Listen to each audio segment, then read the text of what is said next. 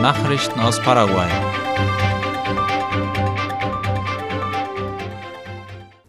In Spanien sind 13 aus Paraguay stammende Frauen gerettet worden. Die spanische Polizei hat 13 sexuell ausgebeutete Frauen aus Paraguay befreit, die in einem überfüllten Heim in Valladolid in Nordspanien lebten. Darüber berichten Ultima Hora und OI. Die Opfer sind zwischen 23 und 27 Jahre alt. Bei der Operation wurden drei Frauen und zwei Männer festgenommen. Einige der Opfer waren hierzulande von Familienangehörigen oder Personen aus der Nachbarschaft angeworben worden. Bauern aus Guaira erhalten Bio-Gütesiegel. Nach zwei Jahren Schulungsarbeit haben 84 Landwirte aus Guaira die Bio-Zertifizierung erhalten. Die garantiert den Verbrauchern laut ABC Color, dass die Obst- und Gemüseprodukte ohne den Einsatz von Pestiziden oder anderen Chemikalien angebaut werden. Überreicht wurden die Zertifikate vom Verband bioorganischer Produzenten APRO und dem Ausbildungszentrum für Entwicklung Alter Vida. Mit diesem Dokument sind die Bauern berechtigt, ihre Produkte in verschiedenen Geschäften oder Supermärkten und sogar für den Export zu vertreiben. Wie Vertreter von APRO erklärten, seien Bioprodukte frei von giftigen Rückständen, die gesundheitsschädlich sein können, wenn sie in Produkten gefunden werden. Mit der Zeit stauen sich diese Rückstände im Körper an und verursachen Krankheiten. Durch die Biozertifizierung bestehe die Gewissheit, dass der Verzehr der Gesundheit keinen Schaden zufügt, so Apro. Die Costanera wird zum Schauplatz verschiedener Weihnachtsaktivitäten.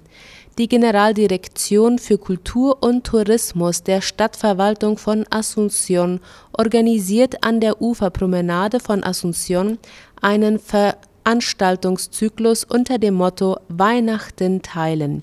Die diesjährige Ausgabe beginnt laut ABC Color am Donnerstag mit der Ausstellung von Sandskulpturen des Künstlers Oscar Garcete und der Einweihung des Weihnachtsparks. Zudem steht auf dem Veranstaltungskalender das Ballett Der Nussknacker, das am Donnerstag im Einkaufszentrum Shopping del Sol aufgeführt wird. In der kommenden Woche geht das Spektakel weiter mit dem Theaterstück am Mittwoch und einem sogenannten Fest zum Tag des Trommlers am Donnerstag. Am Freitag, einen Tag vor Heiligabend, findet im paraguayisch-japanischen Zentrum ab 20 Uhr ein weihnachtliches Chorkonzert statt die Lieferungen der Wahlmaschinen für die internen Wahlen am Sonntag sind bereits unterwegs. Heute früh sind 91 Fahrzeuge mit Wahlmaschinen losgefahren zu Ortschaften in den Departementen Concepción, San Pedro, Caguazú, Itapúa, Alto Paraná, Ñembucú, Canindeyú, Presidente Ayes und Boquerón. Mitglieder des obersten Wahlgerichts TSJE überwachten die Abfahrt der Fahrzeuge, wie AWC Color schreibt. Die LKWs bringen mehr als 5000 Aktenkoffer und fast 6000 Wahlmaschinen an Ort und Stelle. Für diese internen Wahlen werden 1146 Wahllokale und 11.412 Wahltische eingerichtet. Der Minister des TSJE, Jaime Vestard, sagte, dass im ganzen Land etwa 16.000 Wahlmaschinen in wenigen Tagen im ganzen Land für die internen Wahlen eingesetzt werden sollen. Besorgnis über mögliche Brände, die durch Feuerwehrskörper und schlechte elektrische Einrichtungen verursacht werden können. Der Direktor für Brandverhütung der Stadtverwaltung Asunción, Alejandro Uso, hat Personen dazu aufgerufen, während der Silvesterfeierlichkeiten auf die Verwendung von Feuerwehrskörpern zu verzichten. Man solle auch den Zustand der elektrischen Installation im Haus kontrollieren, sagte er. Dadurch sollen Brände verhindert werden, wie ABC Color schreibt Wusso zeigte sich besorgt darüber, dass Knallkörper und fehlerhafte Stromeinrichtungen die Wahrscheinlichkeit von Bränden in der Hauptstadt erhöhen könnten. Er wies darauf hin, dass in den Monaten mit hohen Temperaturen in der Regel mehr elektrische Energie für Kühlelemente wie Klimaanlagen verbraucht wird was zu Überlastungen der Stromeinrichtung in den Häusern führen kann. Bei schlecht gewarteten Installationen könne es zu Bränden kommen. Deshalb empfiehlt der Direktor für Brandverhütung der Stadtverwaltung Asunción den Bürgern, sich von einem Elektriker über den Zustand ihrer Wohnungen informieren zu lassen. Nachrichten aus aller Welt. Zelensky fordert Unterstützung für Sondertribunal. Der ukrainische Präsident Volodymyr Zelensky hat laut der Tagesschau erneut dazu aufgerufen, wegen des russischen Angriffs gegen sein Land ein Sondertribunal einzusetzen. Sie könnten nicht das Kriegsende abwarten, um all diejenigen vor Gericht zu stellen, die diesen Krieg ausgelöst hätten, sagte er in einer Videoansprache im Europaparlament. Die EU-Kommission hatte bereits vorgeschlagen, ein Sondertribunal zur Ahndung von Verbrechen Russlands in der Ukraine einzurichten. Zelensky hat dies bereits mehrfach gefordert, ebenso wie die baltischen Staaten. Nach Angaben des ukrainischen Staatschefs soll Russland für das Verbrechen der Aggression vor Gericht gestellt werden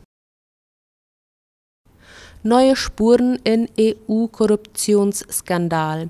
Im Korruptionsskandal um das Europaparlament hat die belgische Polizei bei Hausdurchsuchungen in der Region Brüssel bislang fast 1,5 Millionen Euro beschlagnahmt. Das teilte die belgische Bundespolizei laut der Tagesschau mit Dazu postete sie mehrere Fotos, auf denen unter anderem ein Rollkoffer und mehrere Aktenkoffer voller Geldscheine sowie etliche Stapel mit Geldnoten zu sehen sind in dem Skandal um mutmaßliche Einflussnahme aus dem Golfemirat Katar auf politische Entscheidungen im EU-Parlament hat die Justiz bislang gegen vier Personen Haftbefehl erlassen. Darunter befindet sich die einstige Parlamentsvizepräsidentin Eva Kaili. Uruguay, Chile und Ecuador mit den höchsten Mindestlöhnen in Südamerika Uruguay, Chile und Ecuador sind die drei Länder mit den höchsten Grundlöhnen in Südamerika.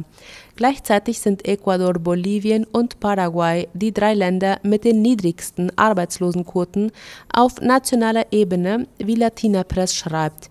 Die Salarios Básicos in Uruguay, Chile und Ecuador beginnen bei 450 US-Dollar, während die Löhne in Venezuela, Kolumbien und Brasilien mit maximal 232 US-Dollar die niedrigsten in der Region sind. Uruguay hat mit 496 US-Dollar den höchsten Mindestlohn in Südamerika und die Regierung hat noch keine neue Erhöhung angekündigt. Trotz der Ankündigungen anderer Länder liegt der Grundlohn in Uruguay jedoch über dem Mindestlohn der Region. Chile hat den zweithöchsten Mindestlohn. Mindestens vier Tote nach Bootsunglück im Ärmelkanal. Bei einem Bootsunglück im Ärmelkanal sind laut der Deutschen Welle mindestens vier Menschen ums Leben gekommen. In den frühen Morgenstunden war ein Boot mit Migranten an Bord in dem Gewässer zwischen Frankreich und Großbritannien gekentert. 43 Menschen sollen lebend aus dem kalten Wasser gerettet worden sein.